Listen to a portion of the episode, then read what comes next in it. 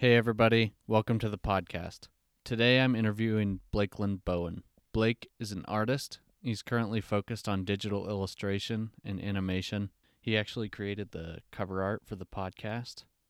He's a very kind and thoughtful person and a really great friend of mine. In this podcast, Blake and I talk about some pretty hard topics, namely mental health, the continual journey of growing as a person, and most controversially, how psychedelic drugs can affect these things. I really appreciate Blake's willingness to talk about this in a public setting because of how legally and culturally touchy psychedelics can be as a topic. I'm going to take a couple minutes now to talk about some things we referenced in the podcast, psychedelics in general, and some of the research that have come out on this. Please feel free to skip straight to the interview if you'd prefer. All right, here we go. As I mentioned, the topic of psychedelic drug use is generally difficult to talk about publicly. This is probably due to the cultural and legal connotations that it has. In extreme cases, things like, air quotes, the hippie movement, Reagan era drug prohibition laws, and Project MK Ultra come to mind. No doubt the culture and attitude around these drugs seem to be in a state of change.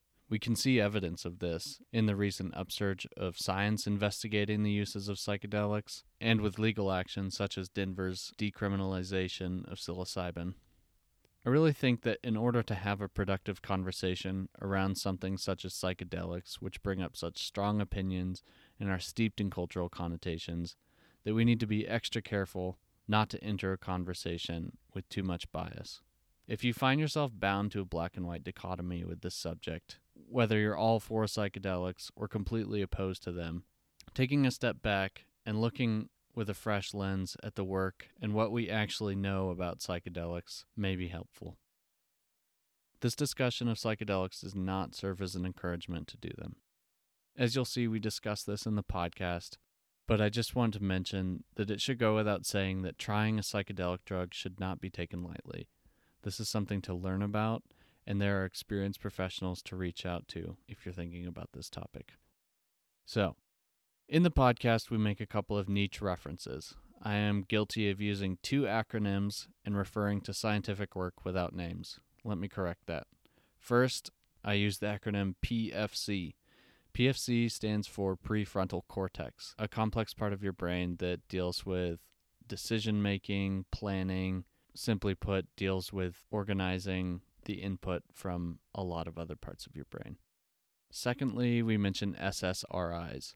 SSRI stands for Selective Serotonin Reuptake Inhibitor. Basically, what this is is an antidepressant. I also mentioned PTSD trials that are being done by MAPS. MAPS is the Multidisciplinary Association for Psychedelic Studies. They are currently in phase three clinical trials of treating PTSD with MDMA. You may be more familiar with MDMA by its street name, Molly these phase three trials are something that are going on in accordance with the DEA, and phase three is something that would not be reached without uh, a record of success in the previous trials. Some of the work that they have shown is in the second phase of clinical trials. In a 2018 article by Rick Doblin et al., they found that MDMA assisted psychotherapy, basically talk therapy, helped to decrease PTSD symptoms in military veterans and first responders. And this was shown to be more effective with higher doses, 75 or 125 milligrams, versus the control group, which received a smaller dose of 30 milligrams. This reduction in PTSD symptoms was still present a year later when subjects were tested again. Other places to look for current research on psychedelics are at the Johns Hopkins Center for Psychedelic and Consciousness Research. This is led by Roland Griffiths. Roland Griffiths, R O L A N D G R I F F I T H S, also has a TED Talk. Uh, so does Rick Doblin, who I mentioned earlier. Those would be cool to check out. Um, you can also check out Michael Pollan's book, How to Change Your Mind. That book does a great job at synthesizing basically the cultural movements and the research that has been done around psychedelic drugs in the US over the last mm, century, basically. Anyway, Yes, this this topic is certainly a can of worms. I hope that you enjoy the podcast. As always, you can support the podcast by subscribing, by leaving a rating and review on whatever podcast platform you listen to it on. You can donate in my tip jar, which you can find the link for in the bottom of the show notes. You can also recommend this podcast to a friend or family member or really anybody that you think would be interested. This is probably the best way to get the word out there currently. I appreciate everyone's support. I appreciate you all listening to this, and I really hope you enjoy this talk with Blake.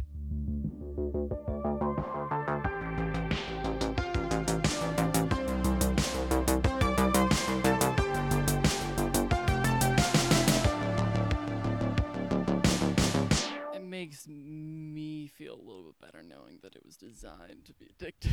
yeah, that's true. but with that said, it's not like, you know, inherently toxic, right? Like it doesn't Mhm. have to be toxic. It just, yeah, like I said earlier, social media exacerbates shit that I'm already dealing with hmm and like needing like approval and Yeah, so it just feeds off of I think in general, but especially in my case, yeah, just like some pretty some pretty toxic aspects of yeah, just like Yeah, no, that's that's a really interesting point because it seems like social media and different types of commercialization of things tend to feed off of like people's problems. Yeah, there's stuff you're more vulnerable to falling into if you're Mm. weakened emotionally or in your confidence.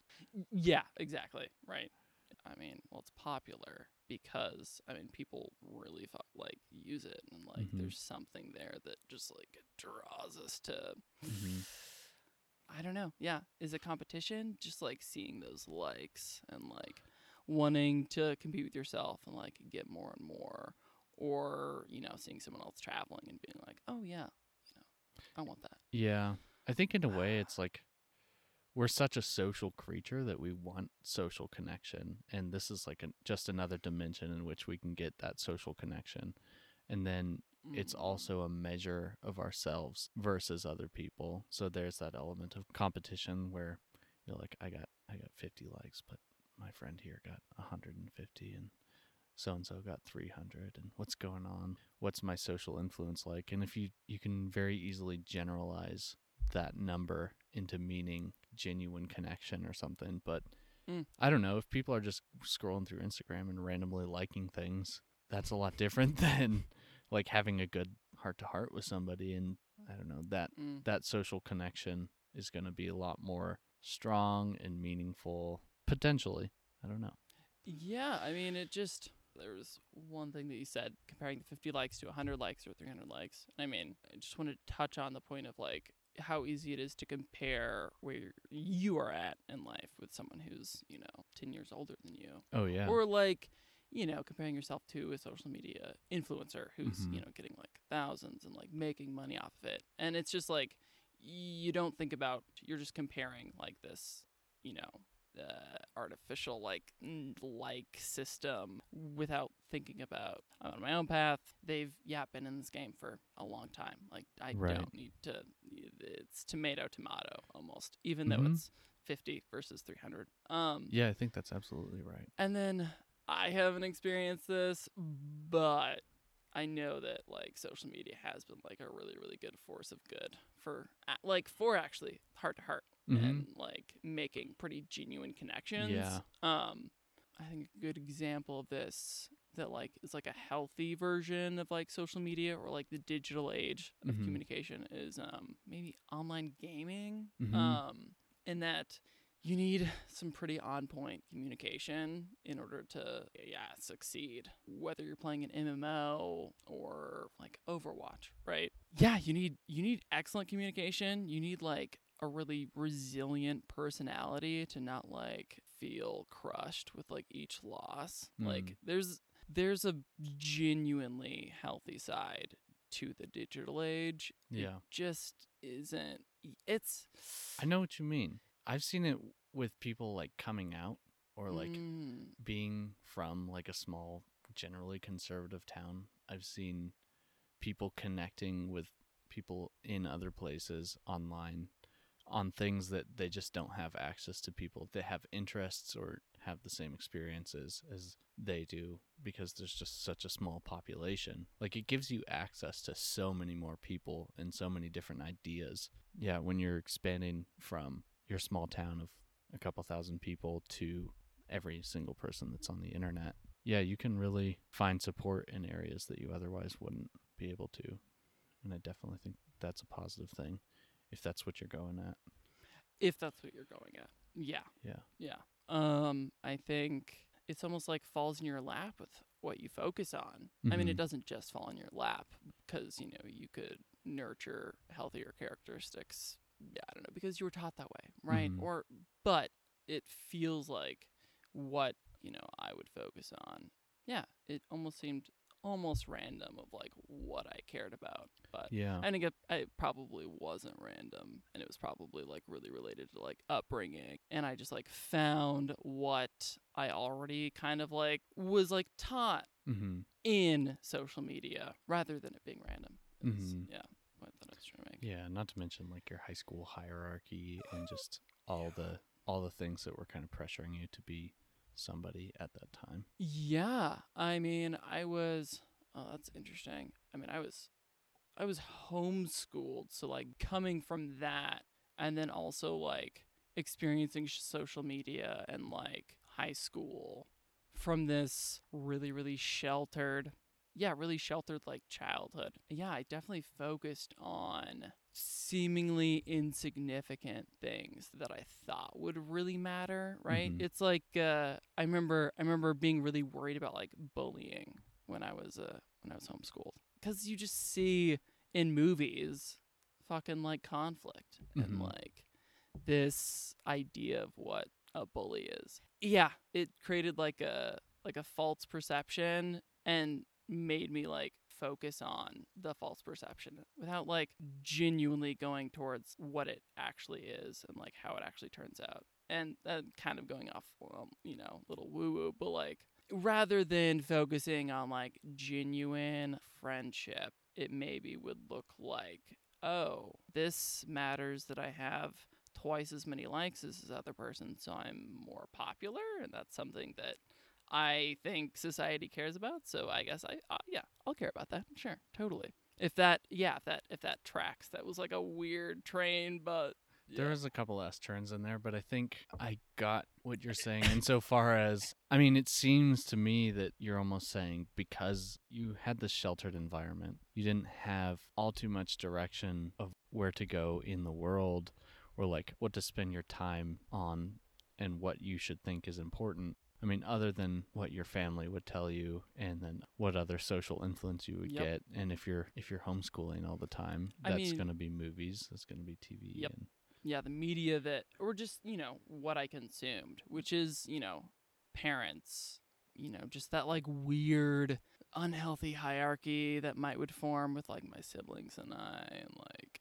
uh, and, and yeah, media, right? Like movies and like right. just this, oof, yeah. I mean, I would say even today, watching cinema that I like put too much weight Mhm. on like yeah like too much credence or like too much weight on how how the media is portraying an idea right Mhm. and i think that now i'm pretty conscious about and like critical of or what i'm getting from media i don't want to say that it's absolutely like you know trying to portray a certain message but i'm much more critical of what i'm getting from media and like Mhm. I mean, yeah, even if it's Disney movies or you can get some pretty you can get some pretty odd messages Yeah. from or unintended messages. I think unintended is Or the operative word. intended. Yeah, Yeah. I mean, watching movies that came out in like the 90s and the 2000s now, you just see a lot of stuff in there that you're like, what is this implying? I mean, Mhm. just like some of the comedy movies and just oh god. this was one thing for me going into college and just growing up and like going to a place where there's more people. I expected to party all the time. Like I thought that I thought that I would go to a college town and then there would just be sex all the time and Mm. like awesome parties and You should have joined no. the frat, dude. I should have joined a frat. Yeah, the, no, the couple times that I went to parties that were similar to these comedy movies were at at frats and it was the most uncomfortable environment ever. Yeah. Uh, yeah, but going back to movies, media, whatever you're steeped in when you're growing up, there's there's a gauge like you're talking about that you have to learn that tells you how important should I think that this thing is. How, How mu- important should I think that this thing is? Yes. Yeah. Yeah. And one contrast I see between you and I is, well, I don't even know. I'm just gonna say this because Sure. it came up for me. Is I was I grew up in this house where I didn't have TV, Mm. and um, I was homeschooled also until fifth grade. But- Sixth grade for me, so actually very similar. That's Okay, Okay. yeah, that is cool. Yeah, no, no TV. A lot of books though. Books will influence you definitely. Yeah. Um, no TV. We still watch movies, and so I wonder if having that TV and like the rules around the media that you're consuming as a kid, I wonder how much of an effect that actually has on you as an adult, or maybe everyone, maybe not everyone, but maybe a lot of people end up going through this process where they're like doing the introspection that's necessary to be like, oh fuck, I need to really stop paying attention to this shit that's really steering my boat right now, take control of my own life and do whatever is necessary. But maybe that delays the process because if you're stuck in some corridor where you're thinking, I mean, you're kind of addicted to this idea of like going to these big ass parties and Mm. like meeting beautiful people and just feeling this way, but you have no idea what kind of things you should be paying attention to actually make yourself feel good and to live a fulfilled life or to have meaningful relationships with people.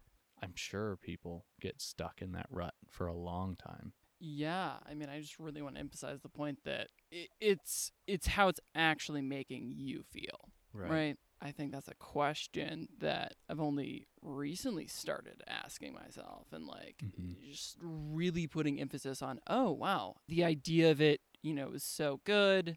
I loved it, and that just completely overshadowed how how I actually felt. Which, Right. eh, I mean, yeah, I I guess I just really wanted, and I think it's really important to emphasize and ask that question: is how does this thing actually make me feel? How Mhm. does being at this party actually make me feel? And if it makes you feel great, well, then awesome. Mm-hmm. Keep going to parties. Yes, do it. Yeah. um, I don't know. I don't know if it's that simple though, because I think there's a lot of yeah, you can not that tell yourself that you like it for a really long time. I mean, you obviously Yeah. weren't downloading an app to get likes on social media because you thought it was bad for you. I mean, I guess it's bringing this process of introspection or mindfulness into everything and then really noticing like what is my feeling right now.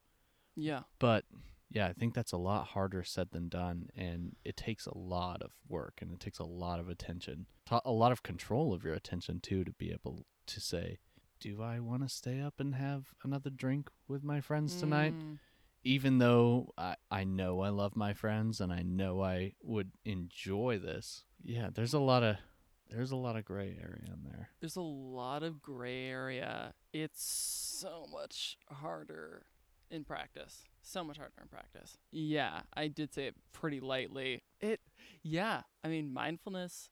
Off the top of my head, I would say that mindfulness is probably, it's a pretty important part. It's like you know a good first step to like okay, I'm like realizing what I'm actually experiencing. Um, and I think to kind of go back to what we talked about with like uh, critically consuming like the media and like Mm-hmm. the decisions that you might not think about that are being made without you. Mm-hmm. Um, like my parents making the decision to show me media and movies because and only because they think or were told by someone that it is religious and that's like the only metric Mhm. that someone is using is just oh yeah okay it's religious not thinking about themes not thinking about what the actually like actual message is mindfulness and then like critically thinking about why you're being shown something Mm-hmm. and and i mean that's like a big question of why you're being shown something Right. I mean, we can usually go. it's to make money but Yeah. but Yeah, or to influence you. I did have. i mean yeah I mean, what do you think is more important, influence or money in I the mean, grand scheme of things. what do you think something is influencing you towards? It's, it's like usually buy product. Yeah. I mean, it can influence you in different ways, but I Mhm. would say that you know, a lot of ways it is it is to make money. Yeah. Um I guess you can't you can't totally parse influence and money.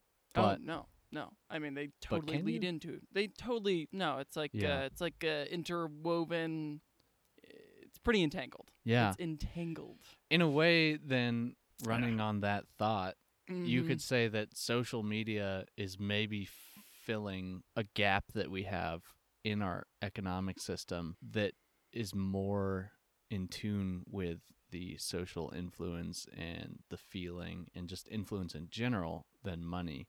If you consider those two things intertwined, money and influence, then money's obviously missing it. It's not totally there. I don't really care about a dollar when it comes down to it. If we're out in a survival situation, the money's not going to mean shit to me. I'm going to be caring about who knows what they're doing, who can I trust in this moment, what kind of knowledge do you have about this situation, and then if I'm not having control in that situation, if I don't have training to be like, what the fuck should I do in this situation where it's life or death, then I am completely reliant on the people around me. And that's influence.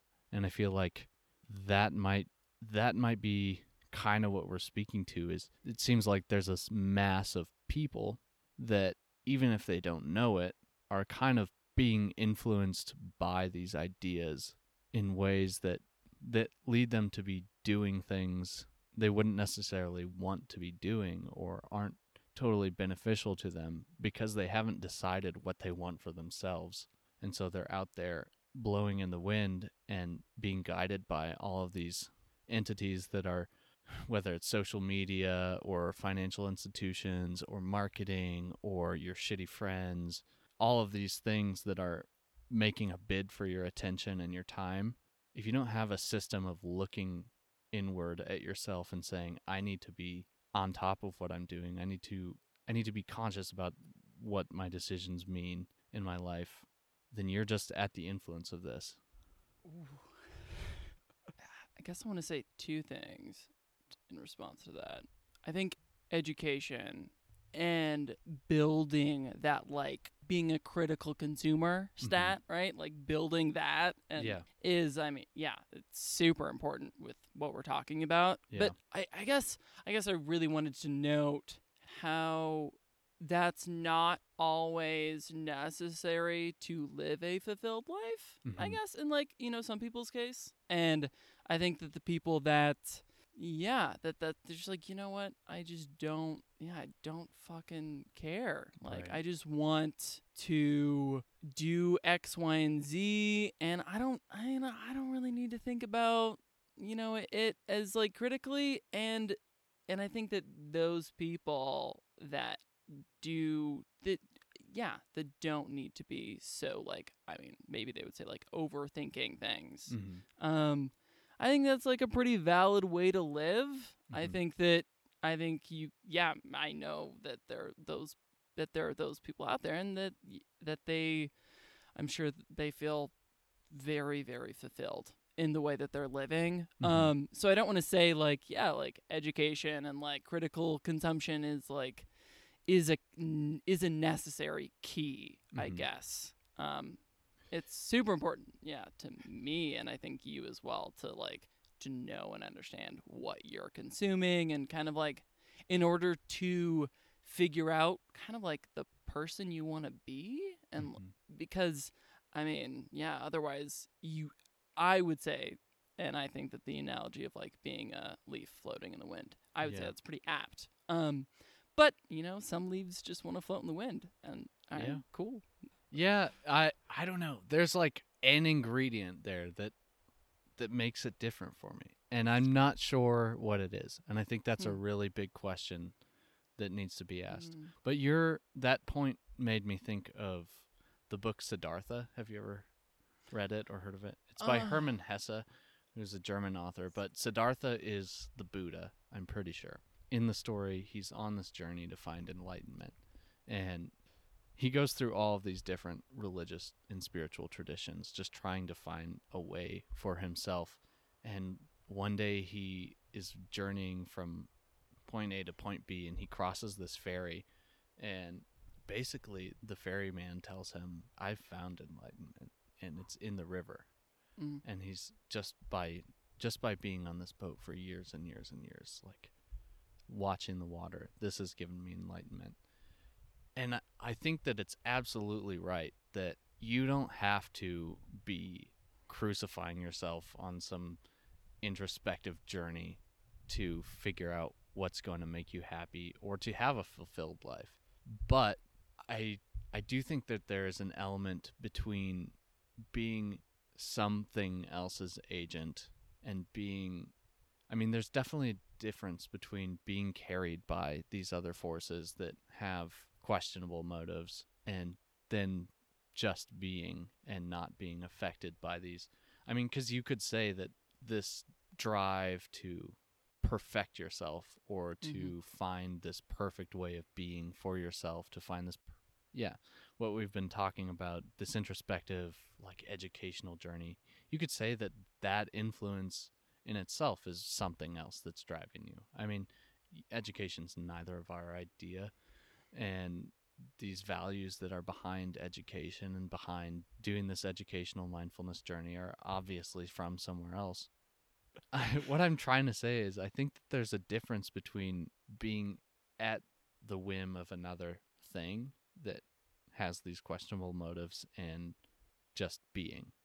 And I think just being is admirable, but I think that whether consciously or not, if you're being driven by these like toxic influences that are making you do these things, it's not necessarily your fault that you're caught in that, but it would probably be better if you weren't. I mean, yeah, even in that last sentence, better. That word better has a bunch of baggage. Yeah, it does. bunch of baggage. Would it be better? I mean, I think from from your perspective, it absolutely would be better. And I think, yeah, no, I think it's certainly better to to at least question, you know, what the wind is, right? Right. Like at least question it, Mhm. and then make the decision. Like just just ask that question. I think more information is generally just never a bad thing. But oh, oh there's another point I was going to make, and mm, mm, I think I think maybe what I was going to touch on is just kind of that like the values and like what we have found, what we believe are important, like you and I, like what Mhm. we believe are important, what we believe should be emphasized, our value system. I mean, it's definitely on the backs of like, yeah, all of history. Like, Right. it didn't just come out of a hat. Mhm. Um, and the big point is there's certainly a balance between having a good idea of what the wind is Mhm.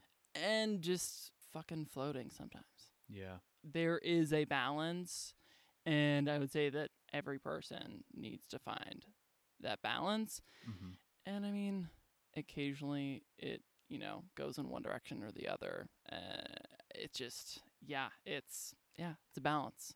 I Yeah. have you read or at least heard of uh, Tao Te Ching?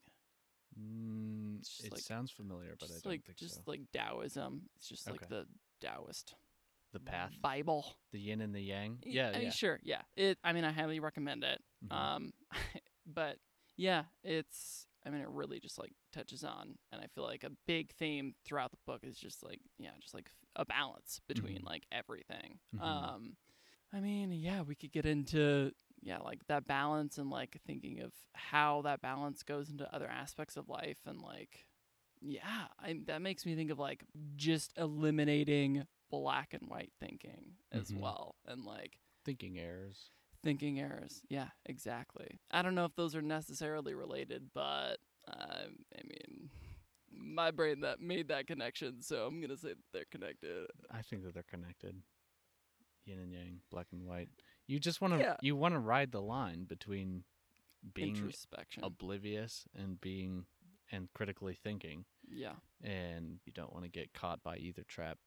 In the Zen book that I'm reading, it's a lot of focus on dualistic thinking, and dualistic thinking is when you have what the author says is a gaining idea, and so when you're in this moment, but you're not thinking about this moment, you're thinking about how can I be this Mm. in the future, Mm. or you're thinking about when you're meditating like how can i have the best meditation that's you're just missing the point you're not in the you're not in the meditation if you're thinking about what's coming next and obviously that's not something that we can do away with but yeah i definitely think it's a line that we're all riding and you can't do it all but you have to make an effort I mean, what's that like cliche? It's uh, it's not the destination, it's the journey. Yeah. Are you pouring me? Yep. Okay. here's a little more vodka well you're blakeland bowen Yes. Yes. I'm Blake. You're Steven. Steven Steven. Cook. yeah What's your middle name? Do I? floyd Oh, Floyd. yeah Oh, are you your middle name daniel Oh, interesting. No, it's not. damn Blakeland Timothy Bowen. timothy that's right Yeah.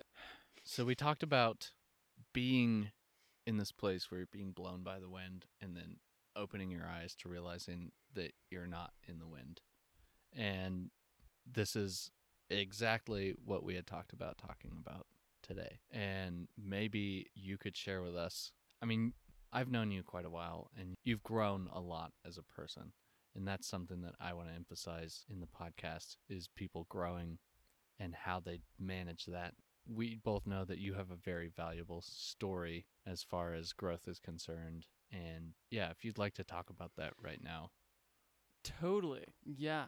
To to really bring it way back, the person that I was, I would say, okay.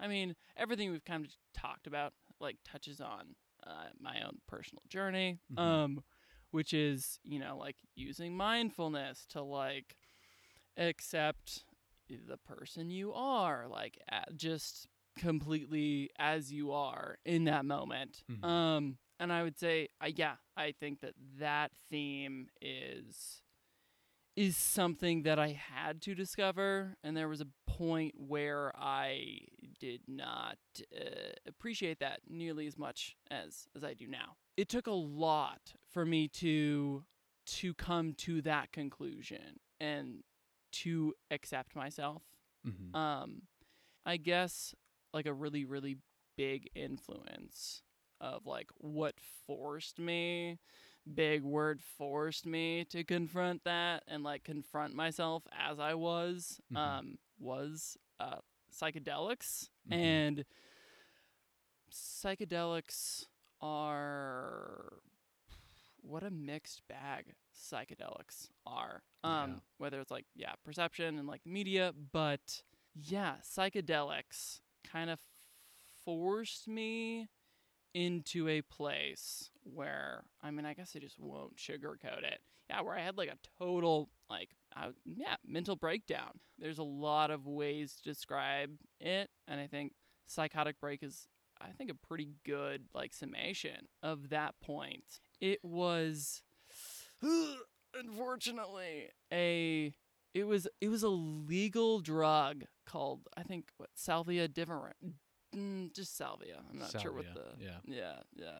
It put me in a headspace where it was the best way I would describe it is you're like you were forced in like a the seat of like a car and like you're you were shoved in the driver's seat Mm-hmm.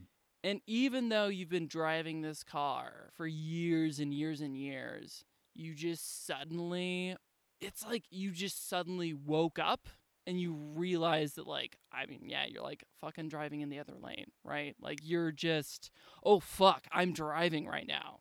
And mm, i think that's actually a pretty good analogy of what like i guess my salvia trip was. It's just this chaotic terrifying experience that just forced me to confront myself.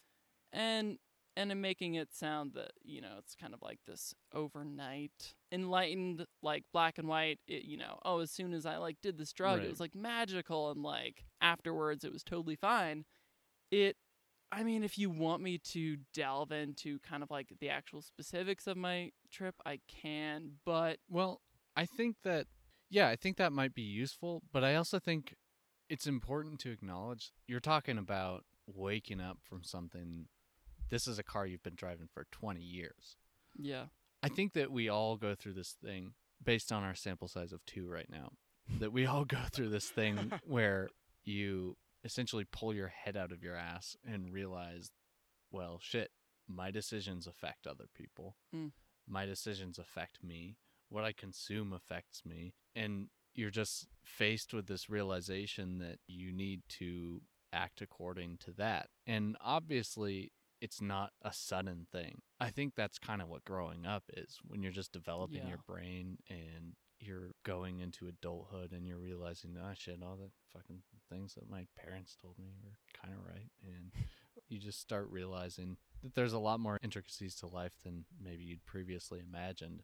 Yeah. And so, yeah, you took this drug. It forced you to come to some sort of realization, but why did you take salvia? Like what what led to that? What were you going through that got you to the point where you were like experimenting with these things? What was it just for fun? I mean, yeah. I mean, that, I mean, I think that just for fun is actually like a pretty good Yeah. explanation. It was because I wanted to get fucked up, right? Like, and I didn't. I guess I didn't fully appreciate or like respect like what that entailed. Mhm. Um, I mean, yeah, that's like you know, I was like, I would drink as Mhm. much as like I would.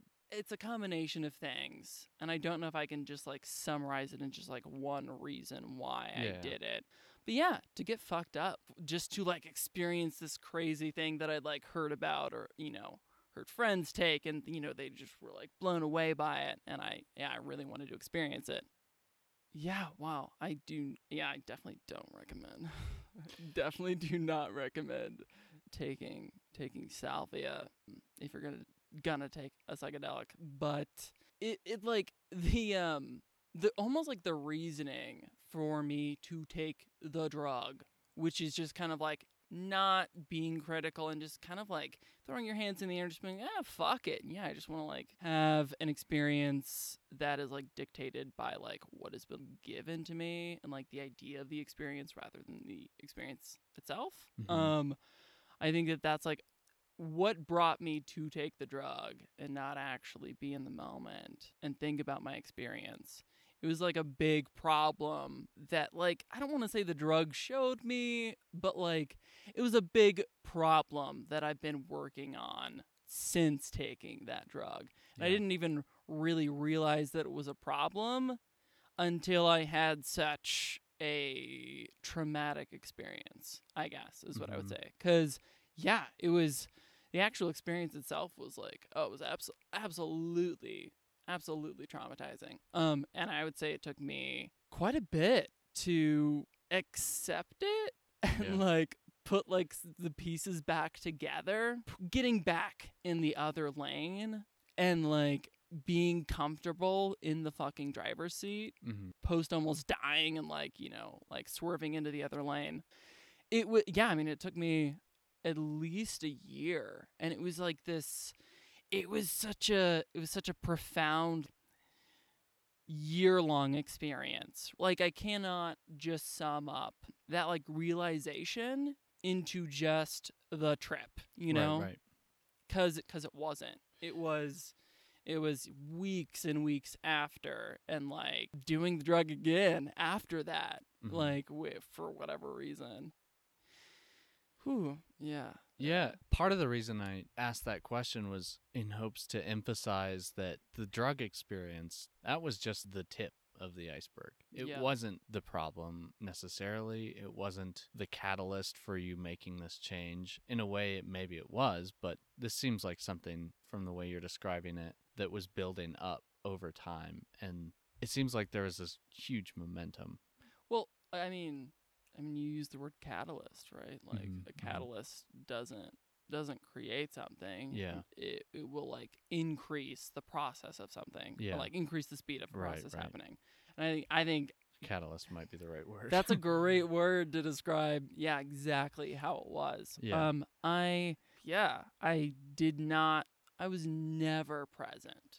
I was never present.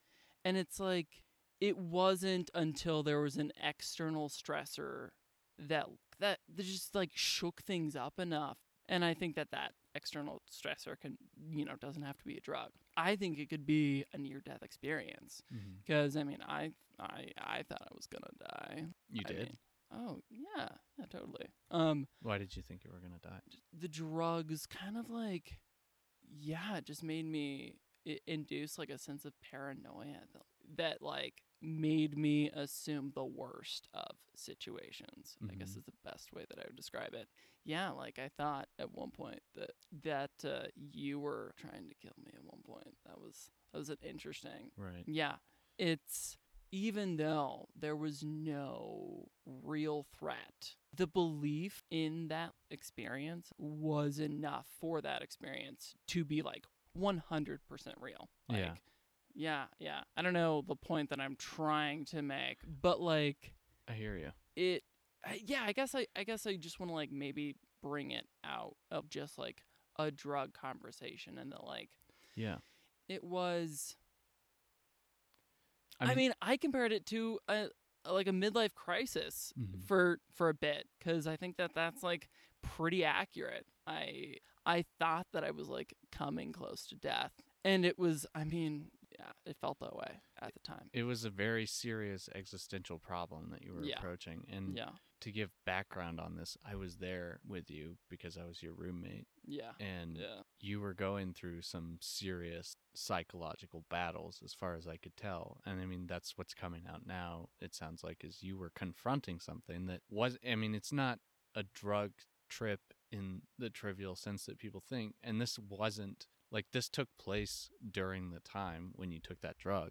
But this didn't just take place in the time that you took that drug. This was Mm. something that lasted for a lot longer. And like you're saying, you dealt with this for a year. And what it kind of says to me is you were confronting something that was huge. The seriousness of how it occurred to you was life or death, right? yeah. And yeah, that's not trivial. I mean, psychological pain is probably the scariest thing on this earth. Mm. And it's not, I mean, people die from dreaming. yeah. Yeah, that psychological pain can literally kill you. hmm It can literally kill you. Yeah. I just want to validate your experience, first of all, and also give you the credit that, like, this wasn't.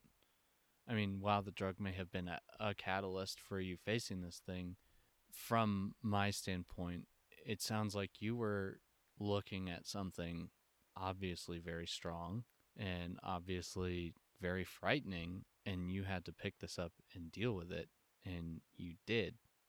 I think that that experience and how you dealt with that experience is incredibly valuable for anyone that might face something similar.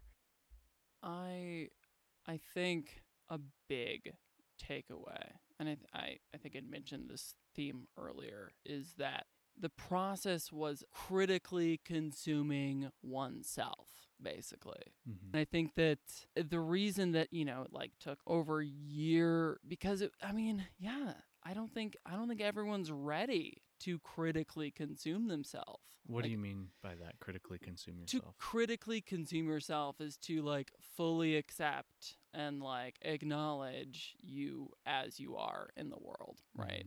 Fully like engross yourself in that acceptance. So I mean, yeah, I guess yeah, I don't know if critically consume yourself is like a great way to describe no, that. it, it but makes sense for that. okay. Yeah. But I mean, it takes time and like it can really it can really hurt and like therapy helps. Mm-hmm. What I mean, Ooh. what kind of parts of yourself did you have to consume now that you've had the blinds opened and you can see what's around you? Like, what are you dealing with when you have this realization that things aren't how they're supposed to be? That you're in the other lane and you need to get to the other side. Like, what do you have to do to get to the other side? I love this analogy so much. Okay. It's pretty good. I mean, God, this is such a cop out. But the answer is, is literally just to to embrace and like experience it as it is, and to like bring yourself in the moment Mm-hmm. completely. mm-hmm.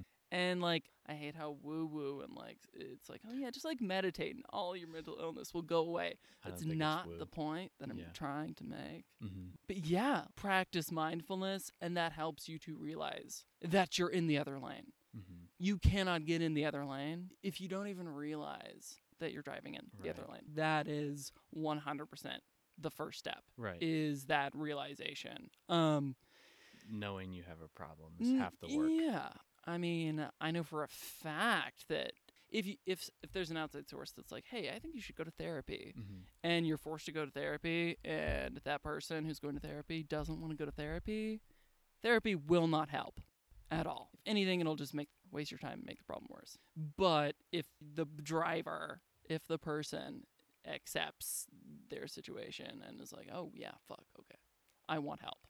Yeah. Oh wow, I'm like at this point, I like really need to do something about it. I mean, therapy, you know, meditation. I would not recommend doing, yeah, like a psychedelic Mhm.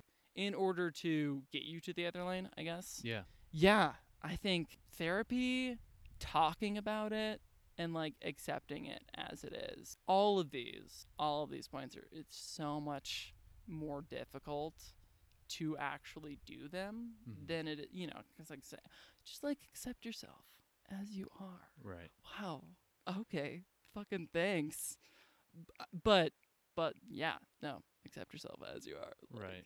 yeah. Well, I mean, yes, but you also had to do a lot of work, right? Did you feel like you were actively changing who you are, or do you just think you were recognizing and moving forward? well i mean i didn't go to therapy for quite a bit after all this happened i didn't go to therapy for yeah over a year i'm pretty sure Okay. um so i do want to stress that like i did ha- have like a pretty good support system. Like i had you i had you know other friends i had a girlfriend at the time and i had a support system that was incredibly helpful. Yeah helped me a lot. I really want to stress that i was privileged enough to like have that external support. Mhm. um but yeah i whew, i mean whether it was because i felt shitty when i did them or uh, I mean, yeah, that was the driving force, but yeah, I stopped doing drugs. like, I made, I actually made changes. And like, doing that wasn't even like, like, that kind of helped, like, a lot. But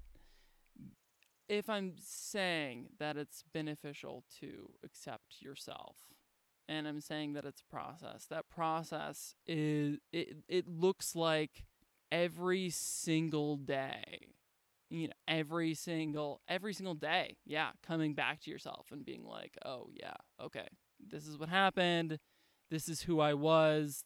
It is it's such a continual process and like eventually yeah i got into therapy and there's so many tools that i was given to like further me on that process and it's been amazing and oh my gosh yeah go to therapy. That's like there's any takeaway if you are ever struggling with mental illness, go to therapy.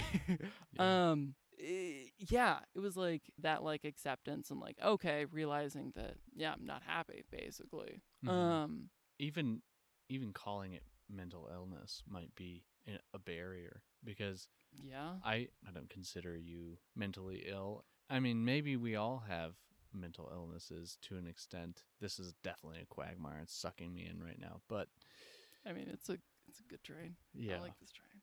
yeah, what I guess what I'm trying to say is that having conflict within yourself that you need Mm. help resolving, that's a reason to go to therapy. And you can give Yeah. it whatever name that you want to. Mm. but that there's an obstacle to co- overcome there's a reason to overcome that obstacle and going to therapy or talking with friends or just verbalizing it to yourself there's a thing you can do about that i don't think that a lot of people that confront these kinds of things tell themselves that they're mentally ill i think a lot of the time when you're approaching a problem like this i think people have a tendency to downplay what their experience is I mean, is existential dread a mental illness? I mean, it's Right. like, yeah, don't let the barrier or social stigma don't let it stop you yeah, don't let it stop you. I mean, yeah, life can be a lot.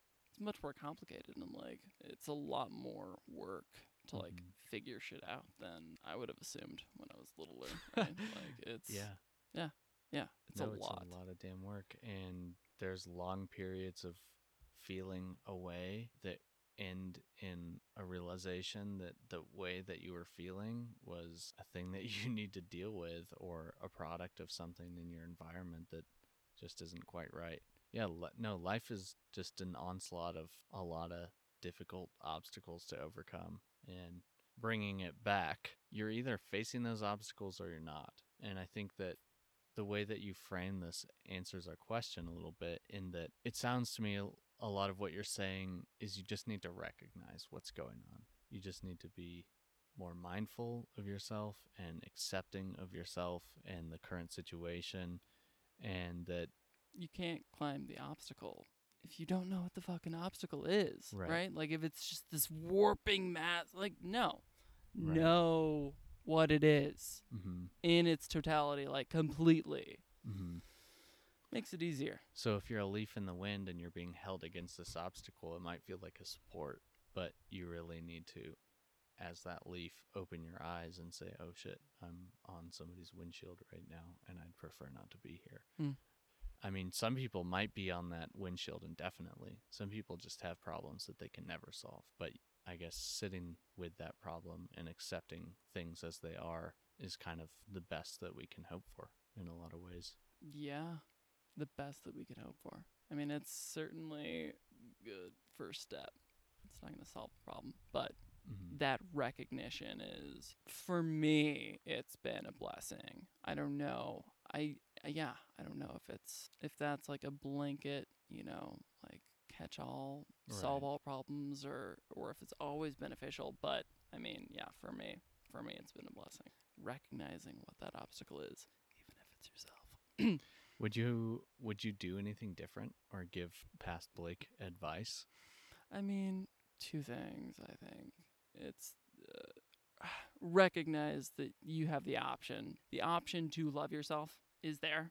It's always been there. And to whew, yeah, I mean, make a point to yeah, get help. And like express that like need for help and that there's nothing wrong with seeking help, whether that's in therapy or other people, and to like it's not a bad thing to to be honest. I think something you said earlier, this is the context that my brain went to is that like you said don't hoard knowledge. I think mm-hmm. that's also like I would say don't hoard or don't hold back your experience authentically in whatever format, therapy or with friends or family or yeah, in like a in in, in an environment that's a trusted environment, I guess. What tools have you learned to not be able to hold back on your experience? I mean, that's such a hard thing to do. Yeah.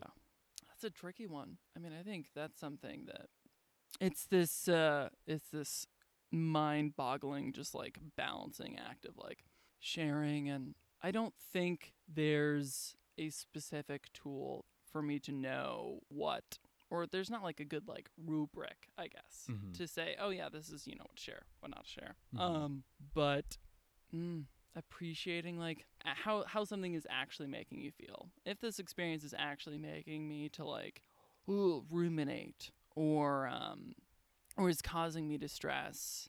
If it, if there's actually like a weight behind like a certain feeling, then yeah, express that. So maybe yeah, how much gravity or how much weight there is behind certain thoughts, feelings, whatever it is that like comes up in the moment. hmm I mean, if you're having this weight, what's the best thing to Mm. do? Somebody? Do you like run out of the room? Oof. Yeah. It really okay.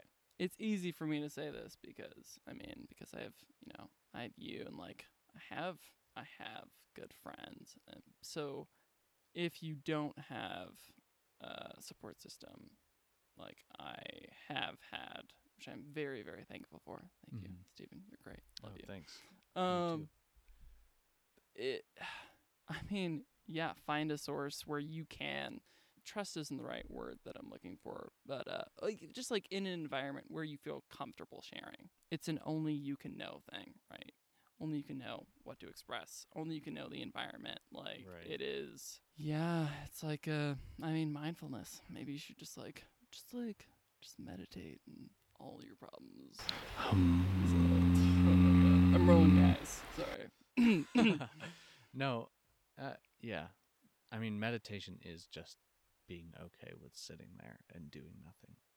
My brain just thought of like if you're like trying to find a switch, like meditation can kind of like help you build the sensation. So like i- i- if you're in the dark, it Mhm. can it just makes it a that much easier to feel like use that proprioception and like your hand on the wall and you're just like feeling and like looking around for it. It just makes it easier for you to find the switch, I Mhm. guess. It just yeah, just it just makes it makes it a little bit easier. Yeah. And it's such a targeted practice for like being like being in the moment completely. I think yeah, that's really valuable. It's very hard to do that. Decide to feel around for the light Mm. when that's not your primary goal. But setting Yeah. those setting yourself up with reminders that when things happen or when you're carried away by an emotion or a train of thoughts, setting that reminder to be like, "Hey, this is the time where I need to realize that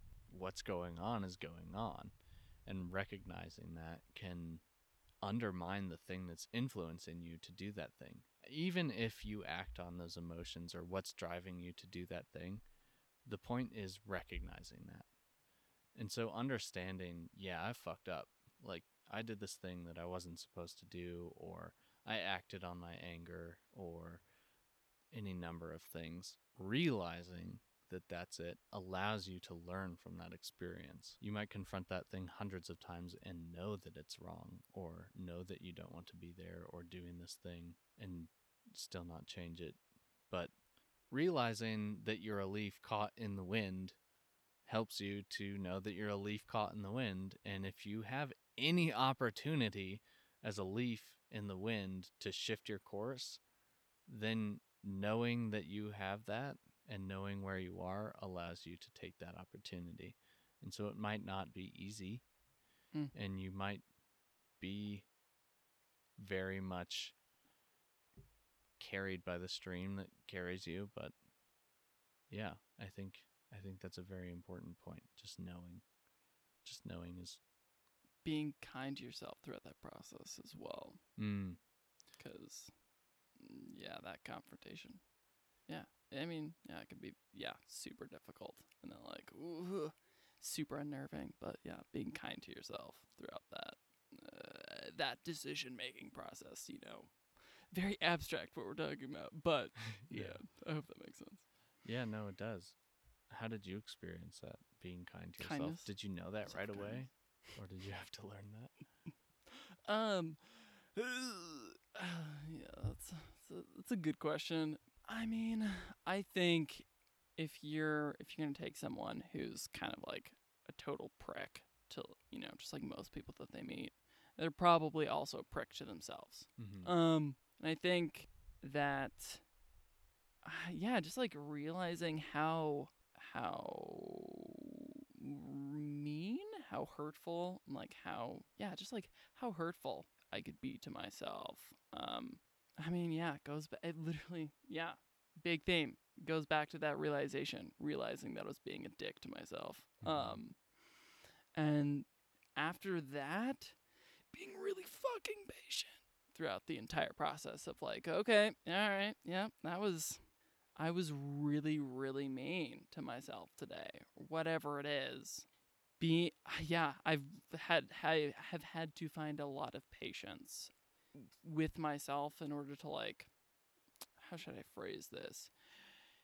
Since it's a process, and that like finding the kindness and like compassion with yourself, if that's the goal, having patience with yourself throughout that entire process and like whatever it is if you're like beating yourself over something or beating yourself over beating yourself up right like Mhm. whatever it is um having patience and just like oh god i wish i i really really wish that i had like an easy solution to like find uh yeah just like find that like self compassion it but it's it is it is um yeah it's just such a continual process of like being patient. Okay yeah i guess it would just be being patient when you are being a dick to yourself Mhm. right like being it's just like okay i was a dick to myself that happened all right i'll move on Yeah. and just like not getting hung up on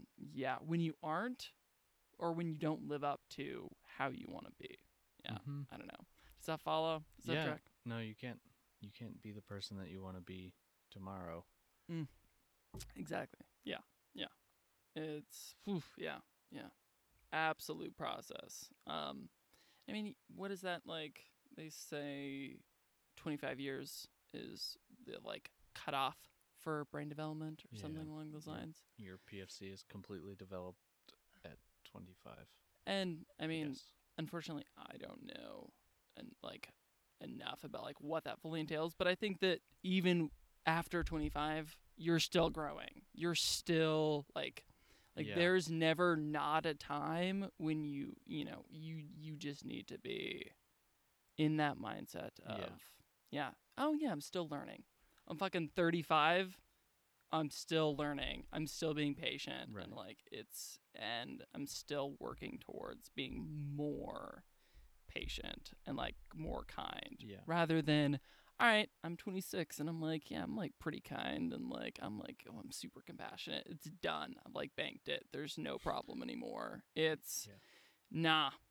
Nah, still a process. No, the the old dogs don't learn new tricks Mm, is I think very misleading and misleading.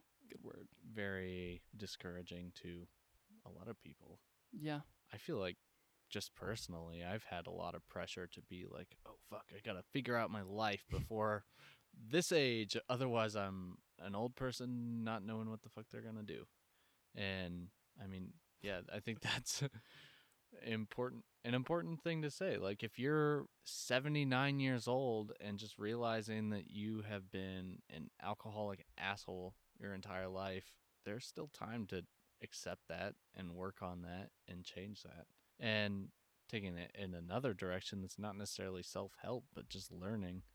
I, mean, I don't think people should ever be discouraged from picking up a new hobby or an instrument or For sure. anything ever. I think we're continually learning that our brains are more plastic than a lot of us have been taught. I know that a lot of the programs that I went through as far as like drug education when I was Mhm. a kid were basically saying like if you take this you're gonna be fucked up forever Oh. and that was the theme and there was just all this fear around for me like smoking marijuana and i didn't do that until i was older and i'm actually pretty glad about that because we do know that it can affect development but just the fact that we're being told that there's just these cutoffs to when we're going to be okay there's these barriers and if you don't meet these certain expectations and if you don't do these correct things before you hit this certain age then you know you're a lost human or you're not worth it. I just yeah i think a lot of that is just realizing that we're all going to pass some cutoffs. We're not going to be perfect in every measure and you're going to have to accept that otherwise you're going to live with the pain that you put yourself through because you haven't hit that. So I think that's a really important message. That yeah, that was great. That was great. Yeah. Well, now that we're both perfect and have learned everything that we need to learn, why don't you tell us a little bit about what you're doing now? Oh, yeah, yeah, sure. So, yeah, I am doing a big, uh, yeah, a pretty big career change and like mm, totally shaking up um, what I'm pursuing. I was doing uh, healthcare in that industry for a while and whew, nope, it's, yeah, I have a lot of respect for the people that are in that line, but it's a lot of work and it's pretty, pretty draining. Um, Yeah. and so now I am doing art and kind of nurturing myself through this process of uh, learning a skill that I know very little about. And it's it's a, it's an incredibly humbling process because it's it's it's it's almost like learning a foreign language. But yeah, I'm doing art. I'm practicing, I guess, like digital illustration, animation, and just like building up like fundamental artist eye fundamentals. Um, What's artist eye? just like being able to draw what you see Mm, as you see it rather than so um imagine imagine like oh you know if i told you to like draw a house you might would draw like a square and like a triangle and then like the door and like the right. the circle um for the door handle rather than drawing this like these symbols just drawing things hmm as you see them and like as they are, actually are in front of you. Oh wow. So that's an interesting theme. No, no, okay. yeah, that- yeah, yeah. Draw draw it about that a draw it as they are. Go ahead, go ahead. yeah, that's no, that's one of the Super funny. coolest things about artists is they train themselves to be able to take this thing that's in their imagination. It's like partially Mm. feeling, partially an image that you're you've got in your mind and putting that into physical form. I think that's so cool and it's obviously super hard. I mean, that's just another one of these barriers we're talking about is trying to draw something that you've had this cool idea about it and then just getting so frustrated when you're about I don't know, when you start it because Mhm. it's not what you'd imagine. So I'm sure that going through this process, especially while you're using this mindfulness and like watching yourself learn over time, but taking note of how far you get each time and being able to put something on paper that represents what you're thinking and then gauging how much that reflects what you're actually thinking. That does seem like a very challenging process. I mean, yeah, it makes me respect hmm. the artistic process and like people who got to a certain level. I'm just like, they've dealt with failure so many times. Mm-hmm. Every single time that you are imagining something, you put it on paper and it does not represent what you are imagining. I mean, that's like, I feel like that's is similar to this like cognitive dissonance. Like, you're literally like, w- how you imagined your idea of something is not how the reality of the situation actually is. That, Mm. that sucks. Like that feeling, it hurts a. Yeah, no, it is debilitating, right? Like it, I think you said with the uh, psychological, just like that psychological hurt Mm. Is incredibly impactful. Yeah. And I have a lot of respect for artists that like go through that and like go Yeah. through that process and are just like, yeah, all right, I'll just fucking draw it again. All right, boom, done. it's really cool that you brought up cognitive dissonance because I mean cognitive dissonance for people that don't know is when your behavior or what is coming out physically doesn't align with what you're thinking and the most common reaction to cognitive dissonance is not changing how you're thinking but changing your behavior. And so you are literally going through this process of being able to deal with cognitive dissonance because you're continually drawing things that aren't up to the standards that you've set for yourself or aren't what you are imagining in your mind but you're saying okay i'm making the choice actively not to change my behavior which would be to stop drawing altogether so Yeah. that you don't have to deal with that cognitive dissonance what i'm choosing to do is to continue changing my behavior until it matches what i'm thinking and, and yeah, which is the exact opposite because y- because throughout that process you are still experiencing that like that pain, mm-hmm. eh, which is which is not what you see a lot of people do when Right. they're experiencing that cognitive dissonance. They yeah no they do a lot of outlandish things to well to stop drawing right, Right. like whatever that to What- avoid confronting it yes one hundred percent one hundred percent yeah And it, I mean, that, God, it just ties into what we've been talking Yeah. about this whole time. yeah yeah Because people will do, I mean, it's not your fault, it's not people's fault, but our brains will do what's easier most of the time. And making the decision not to do what's easier is the, that's the thing. It's your ticket. Yeah. Um I mean this this is something I was thinking about recently is it's like people who I, I guess the best way to like to describe that like um confrontation with cognitive dissonance is like protecting one's ego, right? I think that's like I, would you say that's a good way to describe that process? Mhm, Um absolutely. okay. I think that uh for a long time I was very upset with people who like would yeah like protect their ego rather than like actually confront reality as it is. Mhm. um but like y- i mean yeah it, it i think that i would call those people dumb or whatever pejorative whatever it was um Mhm. but like you know i i and maybe you can call them foolish but like i get it like i totally get why you would not why you would want to protect your ego Right. because it it ooh yeah it sucks it that that um uh, that confrontation that dissonance feels real bad feels real bad and i understand why people go through that process and then stop drawing right? And Mhm. stop drawing is yeah, yeah, not restricted to drawing, right? Yeah. Yeah. Uh, yeah, I, I understand it a lot more than I did, and I'm a lot more understanding, I guess. Do you think Yeah. people should? So you said a few times you would not recommend salvia, or you would not recommend that way of confronting the thing within you, the mismatch in behavior and idea, ideal.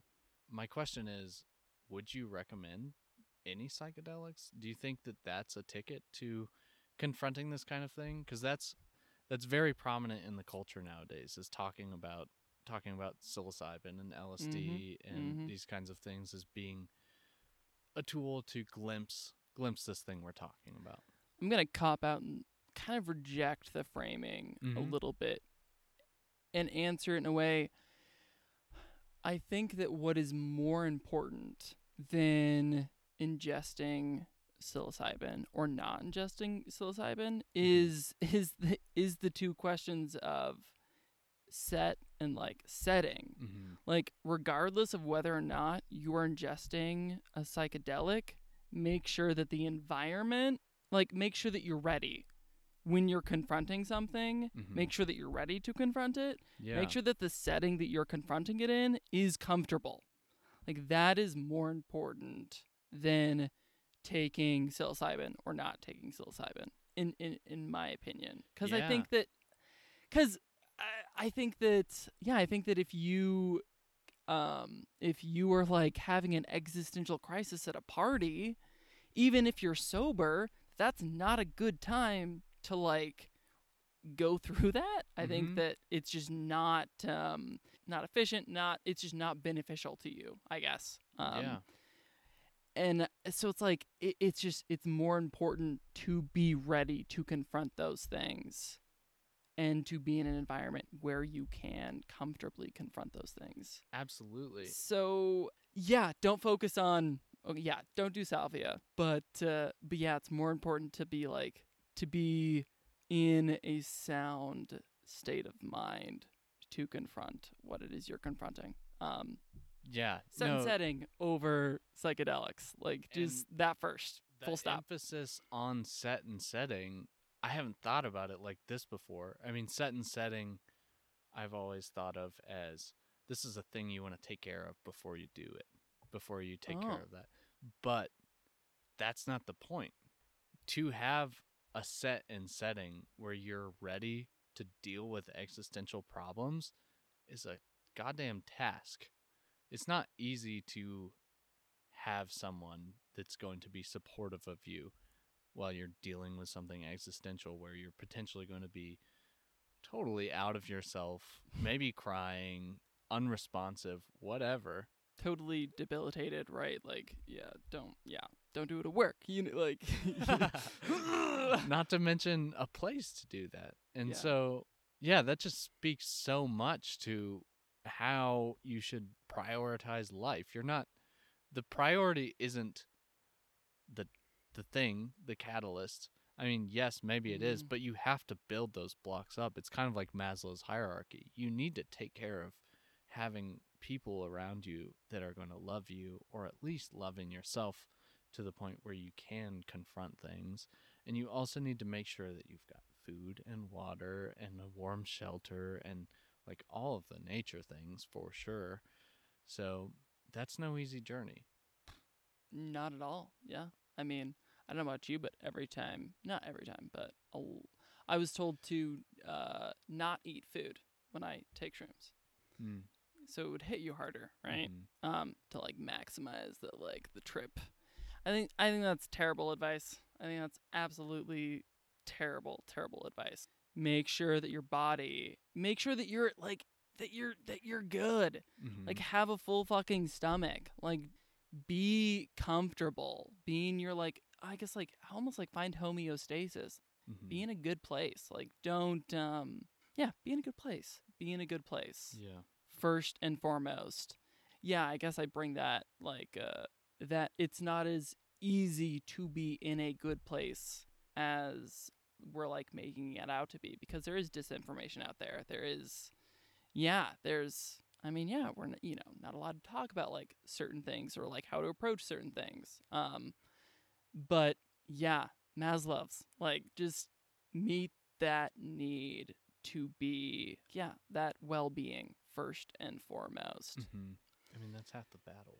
I don't want to say this in a way that I'm discrediting the research that's going on boy. with uh, psychedelics these days in therapeutic settings because I do think that there's a lot that we can value there, and I think that it can make the work that needs to be done easier to do. But if we're talking about what we're talking about and being kind of the solo agent in trying to figure out how to best confront the problems in your life, taking care of set and setting is going to be so important. Making sure, like you're saying, that that well being is there. Whew. Yeah. Oh, that's interesting. Yeah, I've you know talked therapy up like quite a bit, but like the research that they are doing, like that is. Well, I mean, I've never done it, never experienced it, but I can imagine it being, assuming that you know, like the researchers or the Mhm. therapists, I can imagine that being like a pretty comfortable setting. Um, Right. this is this is kind of a tangent, but you know, I'll, I'll try and tie it back. With a therapist, you're like whether you're paying them or you know you have like some sort of insurance. It's such a low um low stakes environment. It's their job to be there for you. You do not have to perform Mm-hmm. at all Mm-hmm. there's n- there's no stakes. It just it just is what it is, and it is it is such a good. It's like yeah, the baggage is just like removed in that setting. So I could imagine that therapeutic setting being attached to psychedelics, Mm-hmm. like and and it being incredibly beneficial. Yeah. Um, yeah, yeah, Well, yeah, and and the kind of barrier dissolving that psychedelics do Mhm. might make it. I mean, I'm just thinking of these PTSD treatments that people are doing with Yeah. MDMA, and I've never taken MDMA, but I Oh, you hear haven't? that no, I haven't. Um, but I, haven't either, but just for the record. just oh, for- wow! I just found a tick on me. You better check yourself. oh god. We're outside, everybody. Well, Um, at least they're not gonna give you COVID. Yeah, but they'll give you Lyme's disease, which Okay. I'd rather have COVID. TBH. What was I going to say? Where where my thoughts are going to are, are these sessions with basically people that have PTSD taking Mm, mm, MDMA. mm. Yeah, I've never taken MDMA before, but I hear that it dissolves like the social precautions that you have when you're interacting with another person. And so Huh. I'm thinking PTSD is a fucked up thing because a lot of people that have traumatic disorders, that trauma is caused by other people.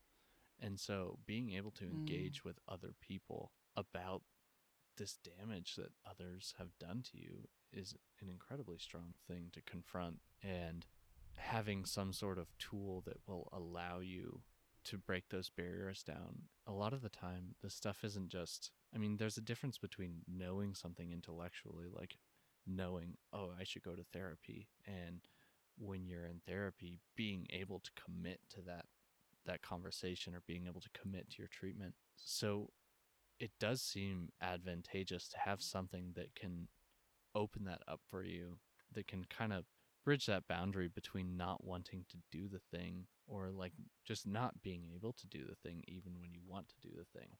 And so I do see the value that these chemical agents can bring us when it is doing something very specific that can be used to address something that is going on in your brain that otherwise would take a very long time through I want to say natural but that's not true uh, just I mean talking or just social interaction obviously therapy is a form of treatment through social interaction you're just learning I mean I'm not going to say you're just learning but you are learning to form healthy relationships and you're learning through communicating with others where the boundaries are between how you should treat yourself, how you should treat others.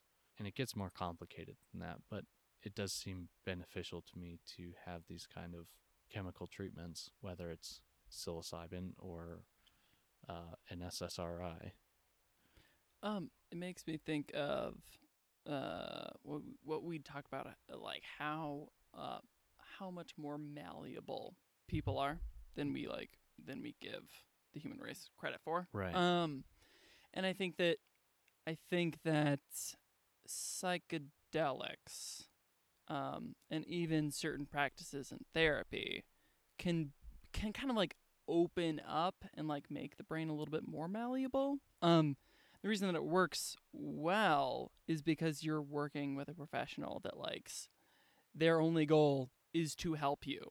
Mhm. So if you're in this state where you were just eh, practically like the most malleable and like uh, that that that that a person can be yeah. when you're with someone that you fully trust and like has your best intentions and it's literally they've done they do this for their job Mhm. to like almost reprogram you and like impart uh, wellness into you um which however practice that like however that looks it is ooh yeah it's incredibly impactful um Mhm. so i mean there's methods to create that malleability without psychedelics but i want yeah but i do agree that i think psychedelics can can induce that malleability Yeah. much much yeah much more easy than a For sure. um Yeah, than just doing it over time. mm-hmm.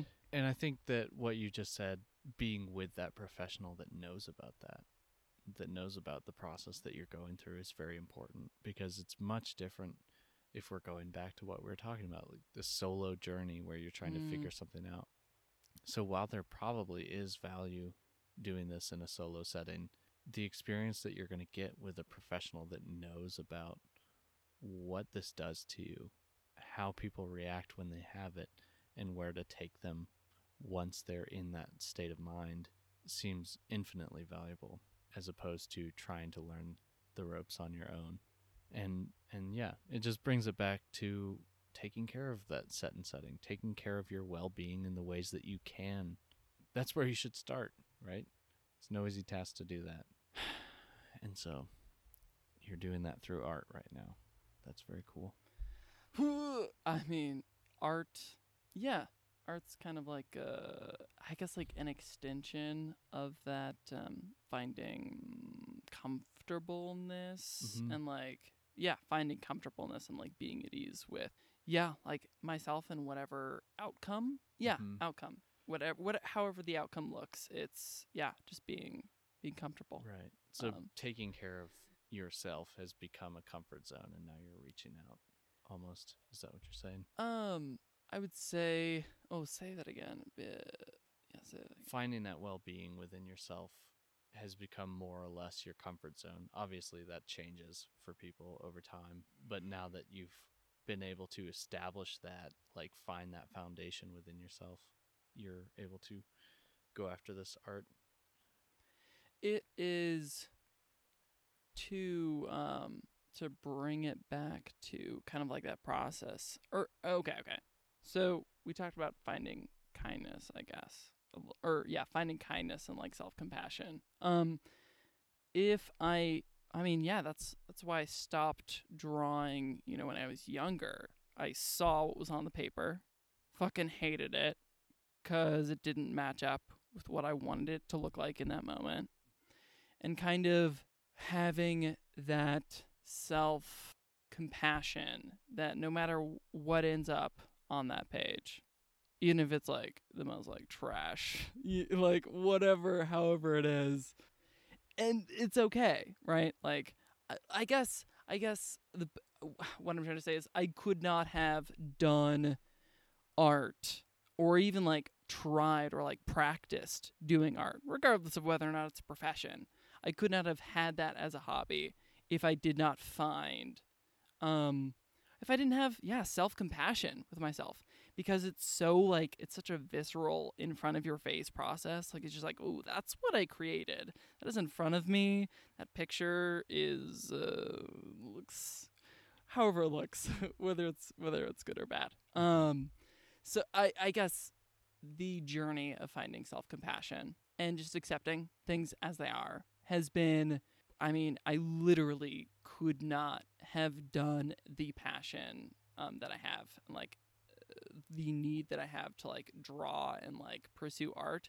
Yeah, I could not have done that if I didn't have if I didn't have self compassion and yeah, acceptance, I guess. It is it is such an exciting yeah, it's such an exciting journey. Like every time you draw something and you're just like, oh, okay, regardless of how it is, it's um yeah, it's uh yeah, it's it's super exciting and like every picture, like every stroke, it is like I said humbling and there's just no better way to describe it. It's just it's incredibly humbling and it's just like this ooh that's like not how I wanted it to look. And Mhm. it's okay. And it's okay. Yeah, I never thought that I would be uh, I guess like this comfortable with failure Mhm. because I mean I mean yeah I can say with like drawing and like art that it's like a finished piece you Mhm. know you can like feel good or bad about it um but like really it's every fucking stroke that you make on that page every single stroke Mhm. it you can be critical of Mhm. and it's just not it's not a decision not to be critical but it's just accepting every single stroke as it is yeah it's With everything. With everything and it's yeah art's a good culmination of it of that acceptance and yeah i think finding that acceptance is in everything is oof, yeah That's awesome. it's great Thank you, Blake. thank you stephen Where can people go to watch you on your journey? oh uh so my art journey can be found uh on instagram all lowercase blake's underscore land Yes. And Blake made the podcast art yeah here, which turned out super well. So Thank thank, you. you. Yeah. Thanks for talking with me today. This has been super fun. it was super fun thanks David. Thanks everybody for listening. I kind of hope you noticed the difference in sound quality in this one. I got some new mics. I'm pretty excited about them. This conversation was with Blakeland Bowen. You can find Blake at Blake's underscore land on Instagram. You can also find him on Upwork if you need to contract somebody to make some cool art. You can always support the podcast by subscribing, by leaving a rating or review on whatever platform you listen to it on. You can also spread the word to family, friends, people that you think might be interested in these talks. Again, thank you everybody for listening. Stay safe out there. Thank you.